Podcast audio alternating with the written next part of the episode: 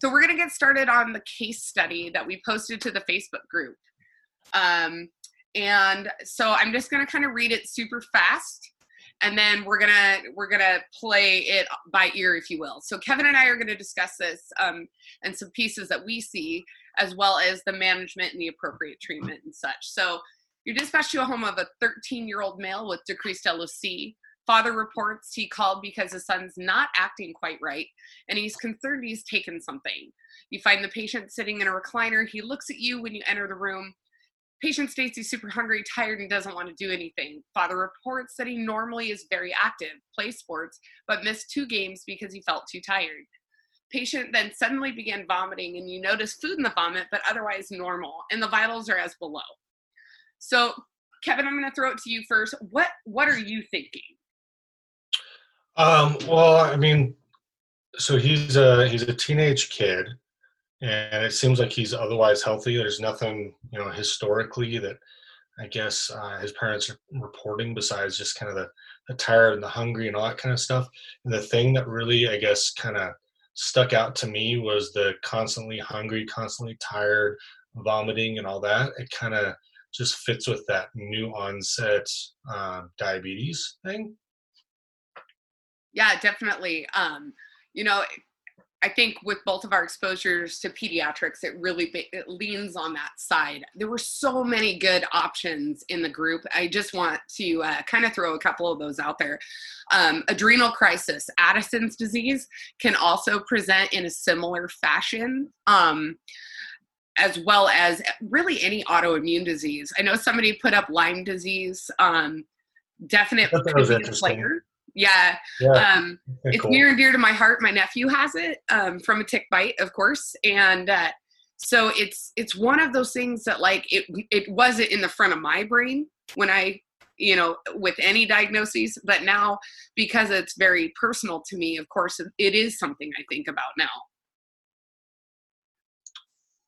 Yeah, there were some of I actually was kind of impressed. There was a lot of comments in there that were um, I don't want to say this like I always encourage when I'm teaching my paramedic students um, to kind of keep a really broad, open view of things and not get nailed into something super early. And uh, I kind of think that as soon as I read the case review, I just kind of hopped right into the you know type one first time diabetic crisis type thing and chasing down DKA. And I just kind of you know I focused myself too far into it, and I was actually kind of impressed by how broad everybody's spectrum was when they were looking at it. Yeah, definitely. You have those sepsis. Um, I love seeing the cold sepsis um, term. I like that that's getting into the pre hospital world because I know for the longest time it was a foreign um, concept in respect to everyone thought to be septic you had to be febrile, and that's not the case. Um, definitely saw some uh, little rabbit holes. Um, the head injury thing, it's good to rule it out um, but I definitely saw a lot of people hammer in on the um, possible ingestion. So, what do you think about that? Uh, no, I think that's actually a great idea. Um, especially he's a teenager. Teens start to, you know, start to experiment with things and whatnot. Uh, the kind of tired and distant and all that kind of stuff, I agree with. And then also the suddenly began vomiting um, yeah, absolutely. If he ingested something, maybe pop some pills that he shouldn't have or whatever, your stomach might get queasy and want to want to puke and stuff. So, so those are good ideas.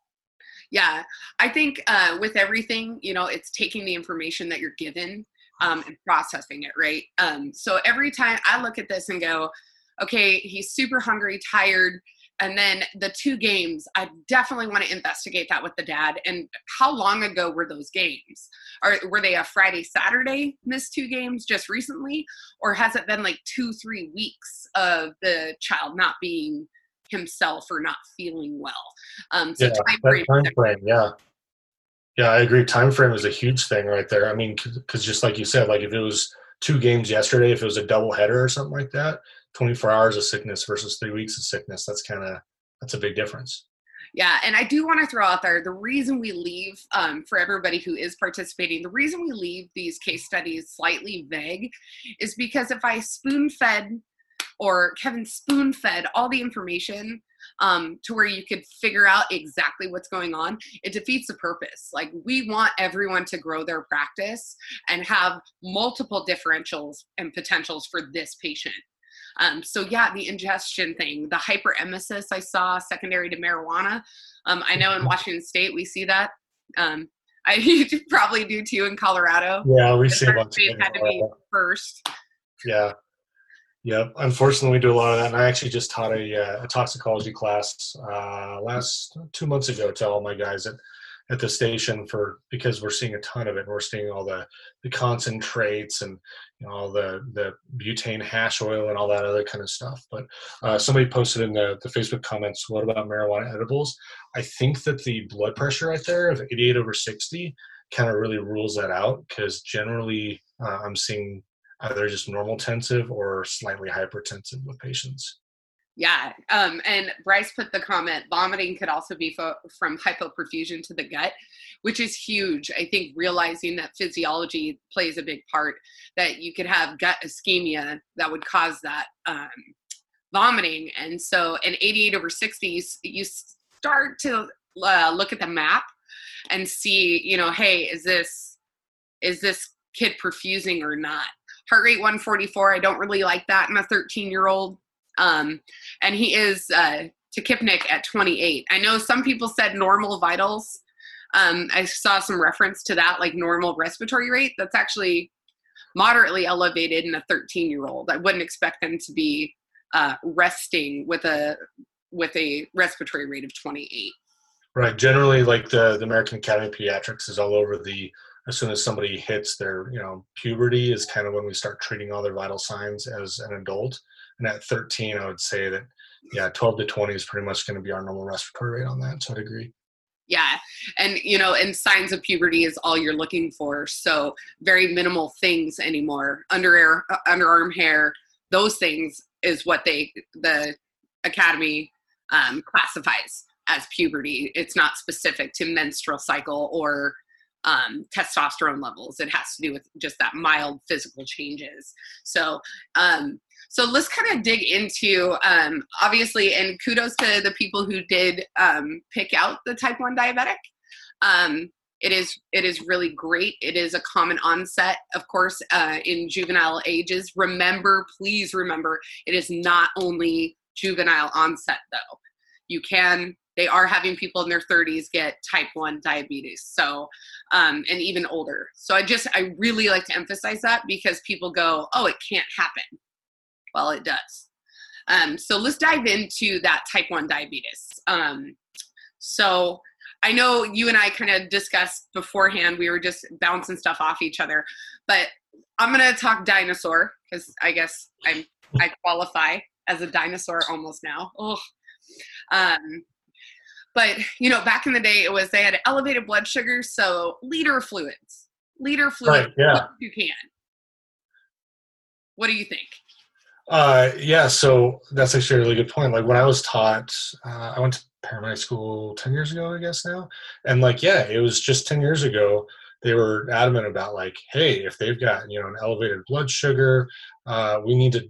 The the phrase always was, we need to dilute that sugar, and it's like okay, so theoretically, yes, the actual blood glucose number that's going to come back to us uh, is probably going to start to come back lower and lower and lower. But just because the sugar number is actually coming back a little bit lower doesn't mean that we're actually positively affecting the physiology, and we might actually be like causing more problems, just kind of like we talked about earlier. Oh, definitely. I think we put a band aid on a problem um, that makes us feel better um, yeah, and it ends up that we might actually be causing harm. Yeah. So I mean, you you're already taking somebody in an acidotic state, and unfortunately, adding normal saline, which we all know is uh, poison, um, but what a lot of us have, and so you make them more acidotic. Mm-hmm. And so, for just to to pop in on that, in case anybody that's you know paying attention isn't aware, uh, so normal saline has a pH of about five and a half uh, I mean, our, our blood pH is 735 to 745. And so obviously throwing in an acid, you know, acid into the body is not a great thing. And then also when uh, normal salines metabolized in the body, it ends up releasing a lot of chloride ions, which causes what they call hyperchloremic acidosis, and it completely kills um, the body's ability to reuptake the bicarb, and it actually causes worsening acidosis. So, so I agree with Casey Joe. It's absolutely a problem to to just pound somebody with normal saline when it's you know it's just probably causing more harm than good. Yeah, and I think just not doing that blind treatment anymore of we do know they're volume depleted.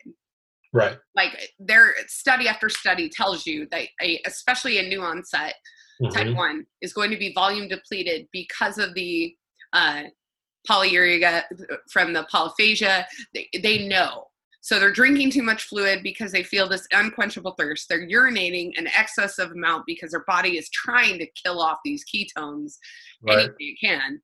And they say that in a first time crisis, it's between three and six liters that their volume depleted for the first time that we're going to see them actually in DKA. So, yeah, they, they do need fluids, but yeah, well, they, they need, and this kind of goes back to what I talked about on the Pete's Pickle just recently, and that was you know doing appropriate fluid uh, volume resuscitation you know these kids may require a 30 mil per kilo bolus um, but again it's over time i think yeah. it's kind of like even going back to burns um, you know god when we both started i mean 10 years ago i guarantee you um, because I was teaching it 10 years ago that we mm-hmm. give fluids to burns. oh, yeah, we were given bilateral 16 gauges and wide open. Yeah. Oh, yeah, of course. It's not good. It was causing worse problems. Well, we would go, yes, we need this. They need fluids. Well, then they third space it. They get mm-hmm. absolutely edematous throughout the body to include cerebral edema. And then right. we wonder why the patient decompensates. And the worst part I feel is that pre-hospitally we didn't see it. Right, you're right. Like a lot of the effects of us treating a patient, we never saw that we were causing that harm because it took too long as that reflexive time till till something actually happened in their body. Yeah, so many times, like this kiddo had a glucose of 860 milligram per deciliter. So um, to convert that, it's like 47 millimoles for those people who are um, who are doing the other side of the world, right? Everywhere else but us. Yeah, all but us. We have to be special. Um, so kind of going through that and thinking about that. Um, you know, how do we pre-hospitally? Um, I did see a couple of comments like there's not a lot we can do for that. Um, and man, I would disagree. I think there is a lot we can do for an acidotic diabetic um, unless unless I truly have a five minute transport time. Right. And I think early recognition and also especially recognizing that because they have been peeing all this fluid out for the past two, three plus weeks, that we might be seeing like EKG changes and other things and electrolyte problems and stuff that early recognition of all that kind of stuff as pre-hospital providers, that's going to be important when they get to the hospital. Yeah. And I think 90% of our job is truly recognition um, and early management. But we can, I feel like we push people down pathways, and sometimes we do it very uneducatedly. Um, mm-hmm. Um, it's we throw medications at people because we think it's the right thing, and it puts them down a path regardless if it was correct or not. So with these type ones, I know some agencies and some um, places near me carry insulin.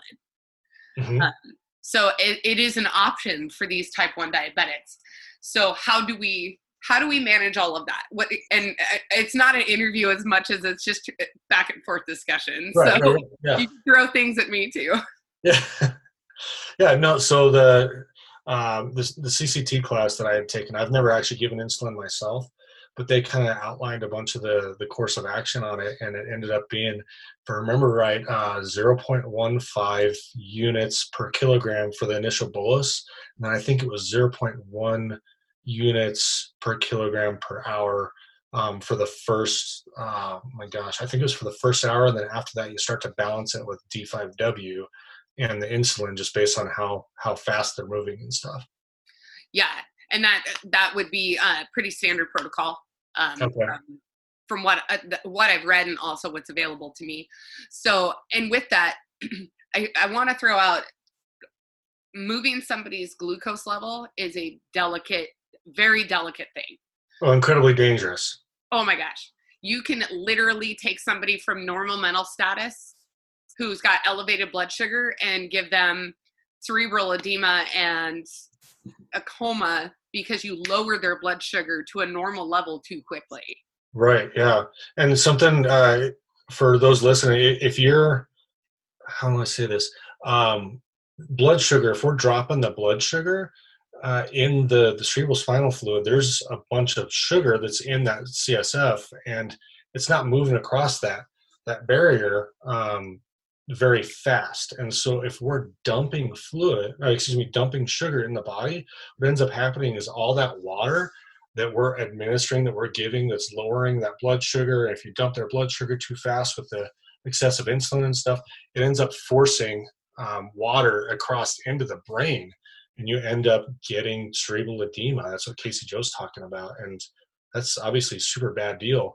And I was reading some of the stats earlier on it, and it sounds like pediatric patients that end up getting cerebral edema, uh, it's about 24% mortality on those patients. 24% die, and if it's a, an adult, it's 35% of patients die if they end up in that cerebral edema state. So that's that's a big deal. Those are huge, huge numbers. Um, so let let's talk kind of on our pre-hospital level. I know I do flight. You do you have critical care background, mm-hmm. um, but let's talk on a, a, BLS level to start with. Sure. Um, what do you, I feel like what our EMTs, EMRs um, could do is easily blood glucose monitoring more than once. Yes, I agree. there's so often that people I I would put it up to saying this is a critical vital sign that needs to be evaluated at least every 15 minutes to see if the patient is getting worse or better. Um, now, mind you, it's difficult on the BLS side if you're not providing treatment more than a transport. It's still super important though to go, hey, the glucose level when we picked him up was 470 or uh, me and the conversion thing. Um, uh, so about 26. Um, and then when I got to you, now it is, you know, 520 um, or, you know, 26 and a half. Um, that that's showing the hospital that they are progressing in the wrong direction. Mm-hmm. Um, and then conversely, you can go into the ALS side where we are providing maybe fluid management for them. Um, you know, are we doing volume boluses that are appropriate for the the height and weight of the patient, or are we just doing two 16s wide open and then checking a glucose at the very beginning and the very end of the call? Right. Yeah, yeah, we don't want to see that that blood sugar dump too fast on the ALS side, especially. Um, and then it also kind of makes it hard because uh, I don't know about your service, but every service I've worked for, pretty much between 500 and 650 is about the max that the little small POC BGL machines can can even you know read. And oftentimes, a lot of these DKA patients are going to be well above that, so it's kind of hard at that point too. Just reads high. Yeah, I I remember the first time as an EMT, I was like, "Why is the glucometer saying high?" it's like, what is this? And then you're like, it's 70, it's seven. No, that's as low. so, you know, learning your equipment was fun, but, and definitely agree. Um, know your equipment, know what high is on your equipment, I think is another big player um, mm-hmm.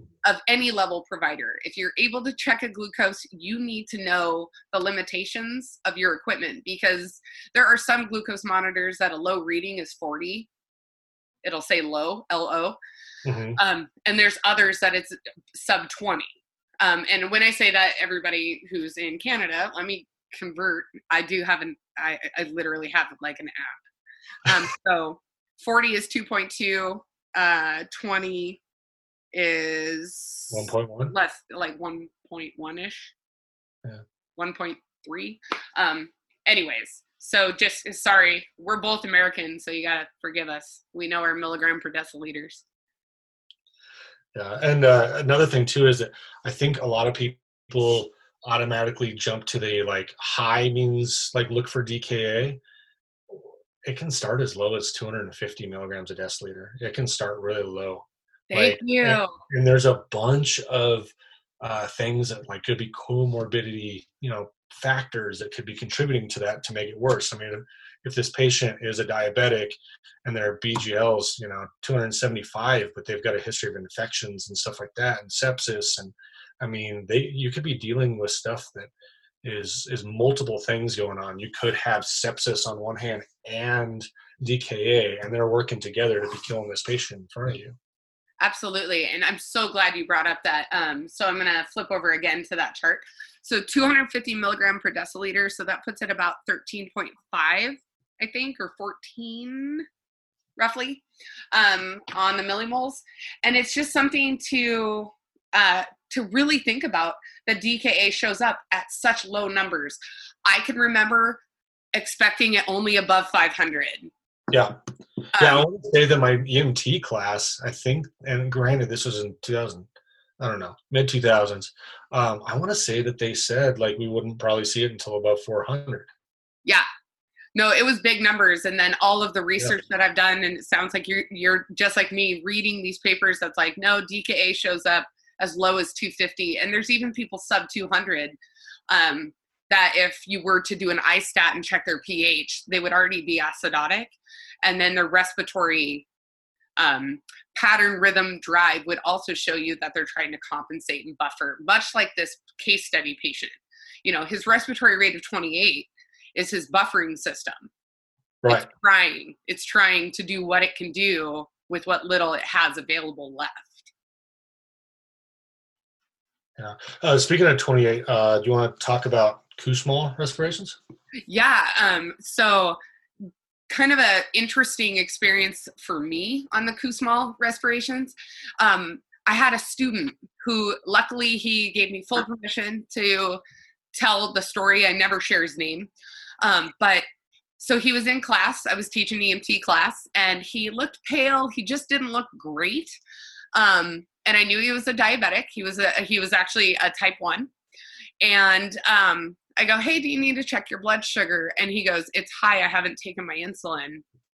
And I go, okay, um, how can we how can we figure this out and fix this? And he goes, I have to get home, but I can't. I'm already Kussmauling. And then I stared at him. It. That's pretty cool. Yeah, he recognized it within himself. And then I stared at him and paid attention. And sure enough, he was Kussmaul respirations, talking alert oriented. Hmm. But they were there. And my goodness, my brain went because again, I was always taught that that was something I would find in an unresponsive state or mm-hmm. a decreased LOC state. This person was talking to me, walking. He just couldn't get in a car because he knew he was too far. So he had his girlfriend bring his insulin to the school, which was great. Um, and then he had to cautiously lower his own blood sugar. And he was huh. only at 340. Let me, I'll get to the. Only, yeah. so 18.9. they all, they can forgive me for my inability to convert that quickly. Yeah. So, uh, can you describe what Kussmaul respirations is to everybody? So, super deep, um, but rapid. So, I can't even mimic it for about 10 seconds without like making myself get lightheaded. Yeah. Yeah. Um, and so it's that like, but my work of breathing appears hard. His looked effortless. Like it was a very unique um, experience for me because he was breathing so fast and deep, but yet it didn't appear to be increased work of breathing. Like right. when I try to mimic it, it just looks like I'm working hard to breathe. Yeah, so I'm uh, I've got I've got a little portable whiteboard that I brought with me, and I'm drawing out kind of what people will see. So generally, we all when we're taking our breaths, we kind of have that that pause after we're done. You know, that end expiratory pause. So get a little break right? And it's not very breathe, deep or anything. We're just kind of just gently breathing. So a little whiteboard. So generally, like we'll be like this on the bottom here, where we're kind of just taking a nice sloped breath and then having a nice end expiratory pause. Whereas Kussmaul, it's going to be big, deep respirations, and they might not be super emphatic, like Casey Joe's saying, but they also can be, especially if somebody's really far down the line there. And uh, there's not really you don't have an end expiratory pause because they're they're ready to keep going and trying to keep blowing all that CO2 off. Yeah, it's it's definitely. I'm gonna try to draw that uh, again so people can see it on here. Wish me luck. Uh, so it's that big, almost your end tidal waveform will look awful. Where you're you may be used to the more kind of pumpkin teeth is what I love. Pumpkin uh, teeth. I love to call them pumpkin teeth. I'm not good at drawing uh, anything, but right. when you see that Kussmaul, that it's it's very rhythmic in its pattern. Mm-hmm. With, like you said, no expiratory pause. And then, you know, our pumpkin teeth, obviously, there might be a little bit of shape difference based on everybody's respiratory abilities and patterns. But it's important that we that we recognize that, which is why we use end tidal as right. much as possible. I am the end tidal. My partners get driven nuts. I'm like, oh, we're about to fly a patient, end tidal. And they're like, why? And I'm like, just get off my vital signs. Yeah, I mean, it's a non-invasive vital sign. It doesn't hurt anybody to have it on them, and it tells so stinking much. It's not even funny. So, so on like, like this acidotic patient, what would you expect to mm-hmm. see? So, I mean, with an acidotic patient, we're going to end up having, so I want to say this. Um, if it's a metabolic acidosis, that's obviously going to present a little bit differently than a respiratory acidosis. Right now, they're breathing off all that CO2 because they're trying to compensate. And so, when their CO2 number itself is low, you can basically say that that's kind of mimicking their pH. So, if it's going to be low, it's also going to be low. Yeah. And so for us, I don't know about uh, what you guys look for, but uh, below 35 to 45 is our normal tidal CO2. Uh, for what us, we pretty much have a guarantee that if it's presenting as DKA and it's below 25, that's genuinely going to be an acidotic patient. Yeah, and it's important to look for those things. And when you have um, those unicorn moments, if you will, of like, I have a stable patient vitals are great, blood pressure is great, but their end tidal is 20. Mm-hmm. What are you missing? What what aren't you finding? Um, did you check a glucose? Have you reevaluated if you had lab values sent with you? Did you reevaluate those? Um, because the end tidal can be that precursor to something else that's coming. Yeah, absolutely. And I think that the the only like crutch, I guess, with the end tidal CO2 is that it can't help you differentiate. It can, but it can't help you truly differentiate between a metabolic versus a respiratory. I mean, we don't have access to be able to see what somebody's bicarb is in the field unless you've got an iStat. And so at that point, kind of, you're you're just having to basically use it as a piece of the puzzle and combine it with their heart rate, their respiratory rate, the rest of their history, and stuff like that. And it absolutely is a huge piece of the puzzle, though. Yeah, and I totally agree. It is one of those where you get you hit a stop mm-hmm. uh, with end tidal because it can only take you so far without those other values. Oh, um, oh, absolutely. And you shouldn't treat end tidal independent. Um, no. It's. I remember when end tidal. Man, again, here comes the dinosaur. I can remember when they added end tidal. I can remember when they added uh, took the paddles away.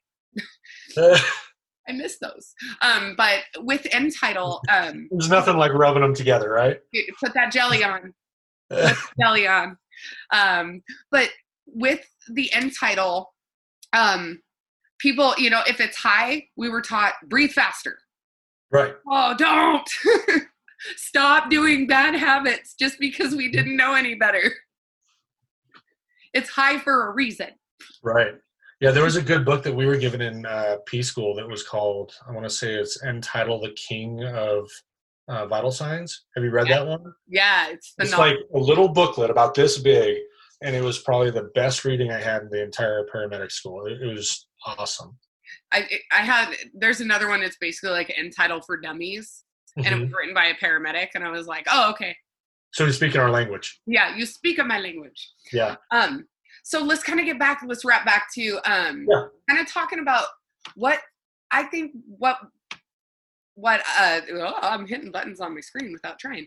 I think running into some issues are um, not understanding what the hospital is going to do. And I know we have a lot of people who do the IFT transports as well, mm-hmm. who are um chance i missed the LIFEPAK 10 too buddy um but i know there's a lot of people who are um you know, on those interfacility cars and have um, may or may not have the capabilities of taking insulin. I know most places that's a critical care transport, yeah. um, but there are areas where if you're it, you're it.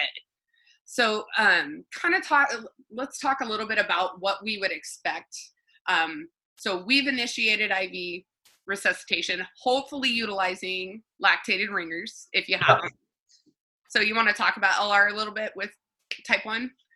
Yeah, um, I, LR is so huge. Um, I don't know why it's not a standard, you know, across the United States and across the world to be using LRs. Uh, like we are talking about earlier with um, saline, it's just chloride and salt. I mean, it's I mean, excuse me, chloride and sodium. Um, whereas with lactated ringers, it is. I mean, they have potassium in it. It's got um, uh, calcium, there's sodium in it, and these patients that we're talking about. So um, Casey Joe was talking about polyuria. So basically, the sugar, the body wants to pee all that sugar out, and when they pee all that sugar out, that water wants to follow it. And when that water goes out, then unfortunately, all the electrolytes that are diffusing across, you know, our nephrons and stuff like that, those are those are coming out too. So a lot of these patients, depending on how acidotic they are and how acute it was, they might end up with hyperkalemia.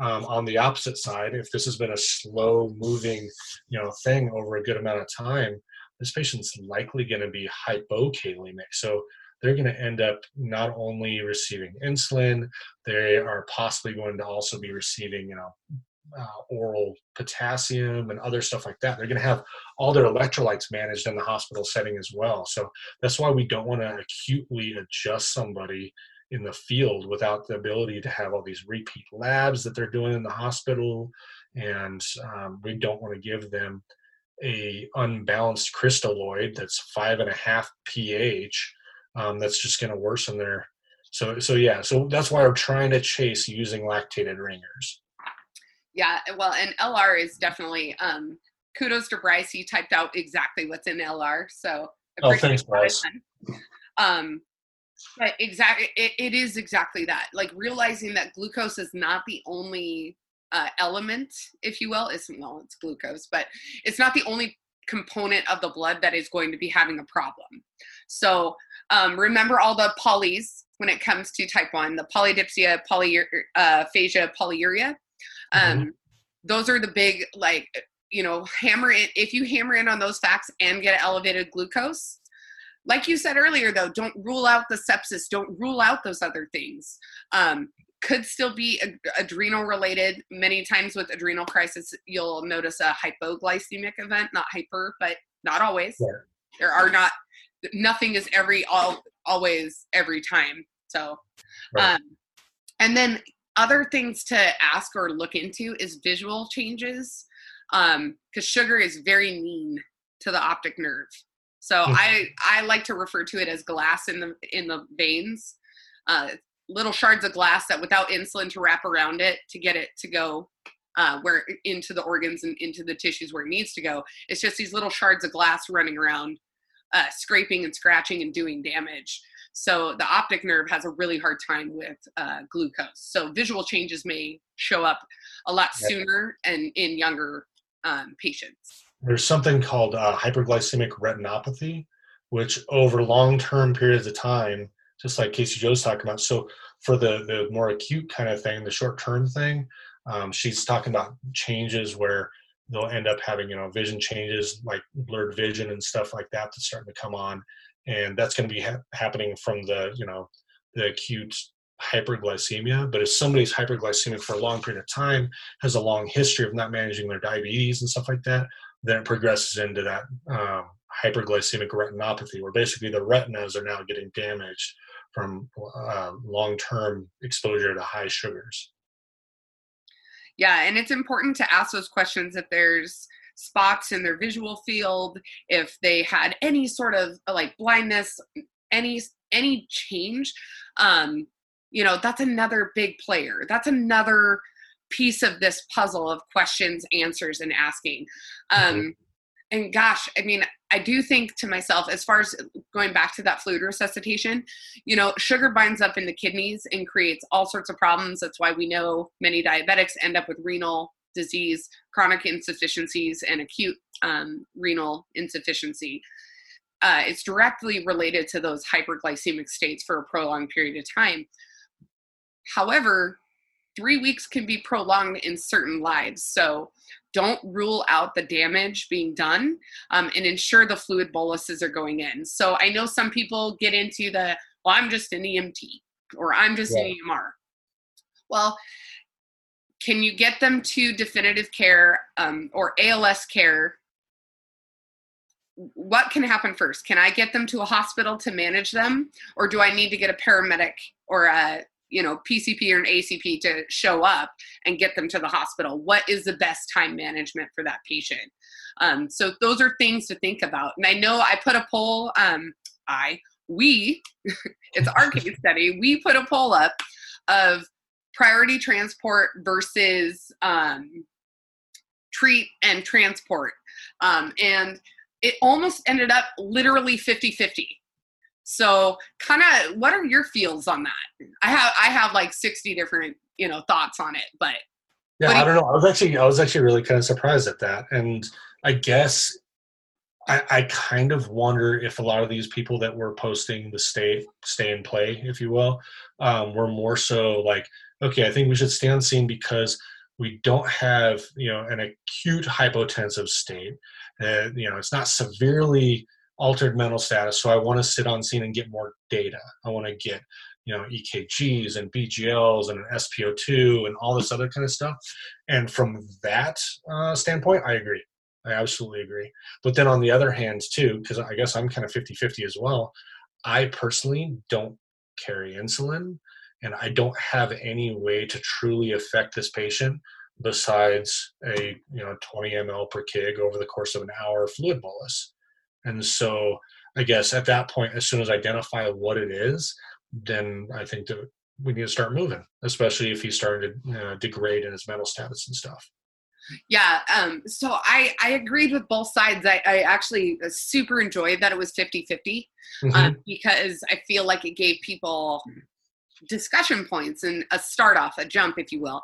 Um, you know, obviously on this, I would say that this to me is a priority patient not a priority transport for me. Right. And what I mean by it is exactly what you just said. Like, this is a sick kid. This mm-hmm. kid has a lot going on that needs to be managed, but managed appropriately.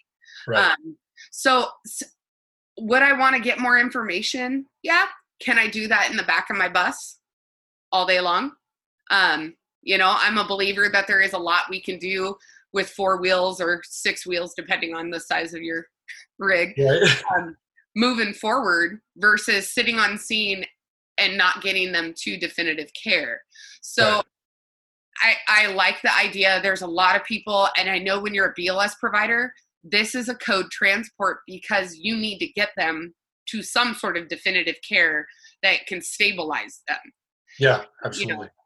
um, on the ALS side of things, you might stay and play a little bit, but I I would say I would cautiously do that. Um, I think the biggest reason I would say is just for that EKG. Um, and I don't think that a lot of people, when they hear diabetes, think of EKGs. But out of all of the electrolytes that we're going to be, you know, that, that's going to be a big problem for that patient, uh, pH screws with potassium. It, it totally messes with potassium. And then um, excessive urination, that polyuria, that messes with potassium as well. And that's going to be the electrolyte that's you know going to possibly send this patient into a cardiac problem. And so I would absolutely stay and get that 12 lead at least just to see the T waves, just to see if they have peak T waves, if they have U waves, you know, widen QRSs, um, and, and, also you know look and see if they've got flattens T waves and stuff like that. And uh, I don't know about your um, your protocols or your area or whatnot. My area doesn't do this, but I know there's some areas in the US where if you have signs of acidosis and widened QRSs, you're allowed to give a bolus of um, you know bicarbonate as long as it's you know it's a small bolus and you know stretched out over time and stuff like that. So they might get sodium bicarb or something like that. So i think and then also just recognizing that there's a huge risk in a patient that has you know peats tees and u waves. And if you've got a prolonged transport yeah getting on the road asap is going to be a big deal. Oh and 100% agree. And i think more so than anything people like to take this pediatric population and go not cardiac. Um, right and you're so right and you're so spot on because you can start telling yourself and yes there are some areas that are doing the bicarb um you know and uh, calcium and a lot of ours is based on our medical direction. Um it is something we're we do but not without direct medical director you know in uh online Blah, words. Words get hard for right. me. Online medical direction. I got you. like out of order. You know, it's great. Um, but and uh, Amy put a great comment. Totally agree. I agree with you. I'd probably take you know an extra five minutes or so to gather a little bit more information but i don't have a reason to sit and play i don't no. have a reason um, to uh, kind of waste this kid's time. He needs an endocrinologist. Mm-hmm. Um, like yesterday. ICU, yeah. He's going to be there for a while too. Yeah, and then also, you know, kind of that player that I think we forget a lot is that um, you are the first start of a di- of a huge diagnosis in this kid's life. Right. Um, so be mindful of your words. Um, That's yes, absolutely. I can't agree more. Like the father is going to just get punched in the face with my child is a type 1 diabetic with words that we say. Um, this kid may or may not understand what that means. Odds are he will. Um, but just our words. Know, yeah, that dad's going to realize. Are. Yeah, that dad's going to realize um, that it's like, holy cow, this kid's life has changed for the rest of his life now. Like, yeah, it's changed. Well, and so does the dad's life. Mm-hmm. Um, yeah. The financial implications, all these other stressors that, that I'm fortunate not to know. Um, I'm not diabetic. I don't have uh, anyone directly in my line of income that's diabetic. Um, so, you know, I think that's something that we need to be mindful that we are, our words can do a lot of damage. And if you don't know, don't assume and don't make those statements. Yeah, uh, absolutely. and I think that a lot of these things you can absolutely tell them what's going on without, you know, force feeding down their throat a, a an ill-sounding diagnosis. You can say, "Yeah, I'm really concerned that he might be having a bit of an insulin problem. I think he needs to go in." You know, yeah. like explain it that way of like, you know, like, hey. I'm concerned because his blood sugar is super high and his blood pressure a little low. He's breathing super fast we do need to go in and he needs to go to the hospital because I think he's having a problem with his insulin. We don't need to give him that that big punch to the face because now he's going to be driving behind the ambulance for however long, and all he's going to be thinking about is all those things you're talking about, um, without even it, it being a guarantee that that's what it is. Without that truly final definitive care, the labs and you know the doctor's diagnosis and all that kind of stuff. Yeah, and unless you're doing an A1C in the field, which I don't see any of us doing, no, um, you really are like throwing darts, right? Um, you can have an abnormal glucose level without being a type one diabetic. Absolutely. Yeah, yeah. There's, I mean, somebody could have gotten into mom's medications. You know, yeah. somebody could have have a, a, severe infection that's now affected that. There could even be something else. My uh, my grandma actually had a tumor on her pancreas that was excreting insulin, yeah. She wasn't diabetic at all, but because the tumor was excreting insulin, she kept having hypoglycemic attacks. Yeah. So, I mean, so many things can happen.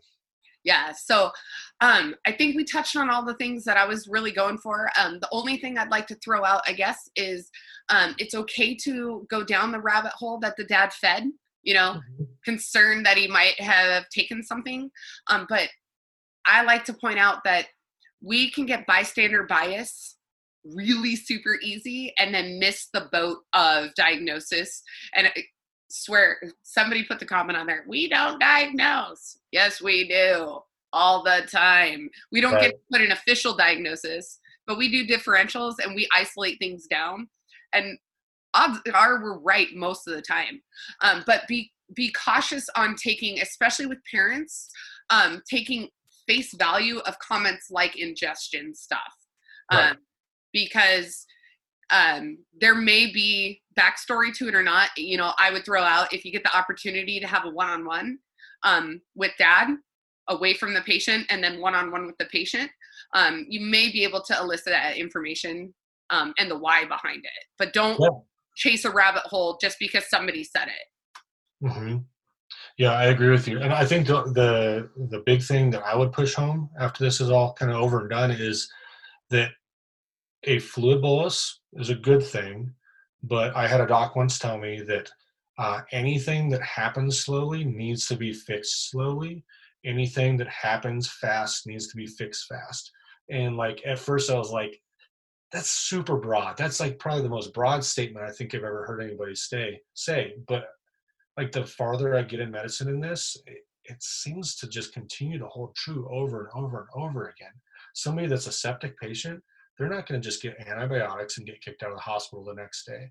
Same thing with this. I mean, this patient's been going through this whole process, this autoimmune disorder that's now killed his his beta cells in his pancreas. This is not just like a yesterday thing. This is a long term thing. He's going to need slow management, bring it all back full circle, super super slow. I mean, it's even the same now with like heart attacks. A heart attack is a super quick thing, a clot, and it's hurting, and they fix it, and they're going home the next day. It's amazing. But Yeah. these, We- these slow processes need to be fixed slowly. We have same um, day returns for STEMIs. yeah, yeah, it's pretty crazy. Like Yeah, you had a heart attack at eight o'clock this morning. Get out. You're Yeah. Bye. Yeah, it's amazing to me. But yeah, and uh, fluid bolus. I don't know um, what your guys' protocol is. We don't have a protocol specific to this, but all the education I've ever read was just basically 20 mLs per kilogram over the course of an hour is what they need from us, and that's pretty much it. So you may go to the little bit of a higher end of 30 mils per kilo, Okay. the same length of time. Um, but you know, over an hour. You may do uh, a little higher bolus for these. Um, they they get treated similar to sepsis on that 30 mil per kilo side. But again, watch your patient, right? Um, Right. If they're respon fluid responsive at a 20 mil per kilo bolus rate, don't. There's no reason to speed it up. Mhm. Um, so, and I just want you to say that again, what that doctor told you, because I want, I, it should be printed in every EMS paramedic and physician. I don't care, every clinical site known to man. yeah, if it if it happens slow, fix it slow. It's basically what he said. Yeah, I think that those are the most profound words. If it started, if it came on slow, fix it slow. Um, kind of doing the converse real quick on the hypoglycemic. I know that's the other side of this, but it is an acute event. But remember, it typically didn't happen in a two second push IV. Hint, hint. Yes, we need to correct their sugar, but we could do it a little bit slower than we have in the past. Like, Oh, yeah, absolutely. how many amps of D50 Which, by the way, is 25 grams. I have a big hang up on that. Any of my students would know. Don't tell me an amp of anything. Tell me what you gave. Right. Um, but 25 grams of D50 just push that peanut butter right into that vein. Oh yeah, now all of a sudden they went from 30 all the way up to 300. Yeah, It's And like- why don't they feel well? yeah, it's it's absolutely ridiculous. I love that um, our area has pretty much exclusively gone to D10, and it's just super slow. You put it in, and you start to let it work. You manage their airway, give them some oxygen, you know, help them breathe if you need to while it's slowly working. Because otherwise, you get these big spikes. You get, you know, it shoots up in sugar, and then their body's trying to compensate, and it shoots down, and then they just can't manage it. And then they're actually finding that like hospital management of that patient is even harder if we if they end up getting admitted and stuff like that because we just caused this you know this oscillation of those sugars. The body's trying to figure itself out. Instead like you're saying nice and slow ramp it right back up Yeah, and I see uh, Sue put on there her system's gone to D10. So is mine. Um, I think a lot are going to D10. Mm-hmm. Um, and it's just it's so much better for the patient you're giving them that little bit of volume resuscitation that they need along with the glucose um, and then bryce brings up the extra uh, extravasational injury agreed um, i have seen one patient who had uh, infiltrated d50 mm-hmm. um, wound that actually never healed. Uh, that patient was uh, diabetic renal failure uh, was transported frequently for dialysis. And um, not me. I'm not knocking the medic that it happened to because i have no idea the circumstances behind it. I just know what the what the injury looked like um, and subsequently loss of limb due to the um, d50 the injury into the, tissue extravasation yeah yeah that's one word i can never say uh, it's it's no. say Worcestershire sauce or whatever. Yeah, exactly. Yeah, yeah, yeah. No, I mean, you're you're right. Like if they're already diabetic, they already have circulation problems, so they're going to get more stasis of that. Like it's that stuff's not going to distribute as easy. It's already necrotic to the tissue. That's even worse because they can't distribute anything. Yeah, yeah it's terrible. I'm I'm super glad about D10. Yeah, me too. And I I think we are progressing that way. And if your agency isn't that way, um, definitely push push for it. It's snowing. It is snowing at my house right now. Gross. Sorry, shiny object. Um, but if your agency doesn't have it, you know, push for it. The other thing I would say um, you can safely do, and it's not outside most protocols, go higher in your IV line. If you still are given D50, mm-hmm. leave your IV line running. Higher in the line. Do small aliquots until you get normal mentation. Um, if you're required to give the full 25 grams, sorry, the eye roll, let me pull those back. Uh, if you're required to give it all, just give it slower over time and a long time. These are not calls that need to take two minutes. We right. do need to get them sugar, and it is a priority to get them sugar. They're cooking their brain, but you don't need to do it in two minutes. You need to get access. You need to provide. And same for this kid. You need access. You need to provide fluids, but you don't need to correct it too quickly. That is not your job. That is an ICU's job. ERs don't even play with this. No. They'll initially no, they'll give an hour in the ER and they'll go up. Oh, if they can. Yep. I mean, my poor little hospital where it works on an island and they don't have an ICU, so they have to do a lot more stabilization before mm-hmm. we medevac the patient. Um, but let me tell you, those patients are like DKA. It's like record setting interfacility transport time. and then when you get them that new onset in the field, because we do both um, mm-hmm. field and interfacility, you get that new onset in the field. It's amazing what happens if you try to take them to the wrong facility. They're like, mm mm, we do not have a pediatric ICU you are going for us to Seattle, which is, you know, a, a significant flight um, for the patient and their family. We're talking 50 uh, minute flight time. Um, mm-hmm. And it's it's a couple hours to get uh, family to them. So you know, think logistically. Think about these patients. Appropriate facility is huge, huge, huge, huge. Um, this is a 13 year old. So if you don't have a pediatric ICU, um, start thinking about where that is in location for your patient. Um, uh, and do not say the words like this kid's gonna have to go to the ICU. Again, the parent's gonna go, What? Yeah. So Yeah, absolutely. Just say the most appropriate facility. Yeah.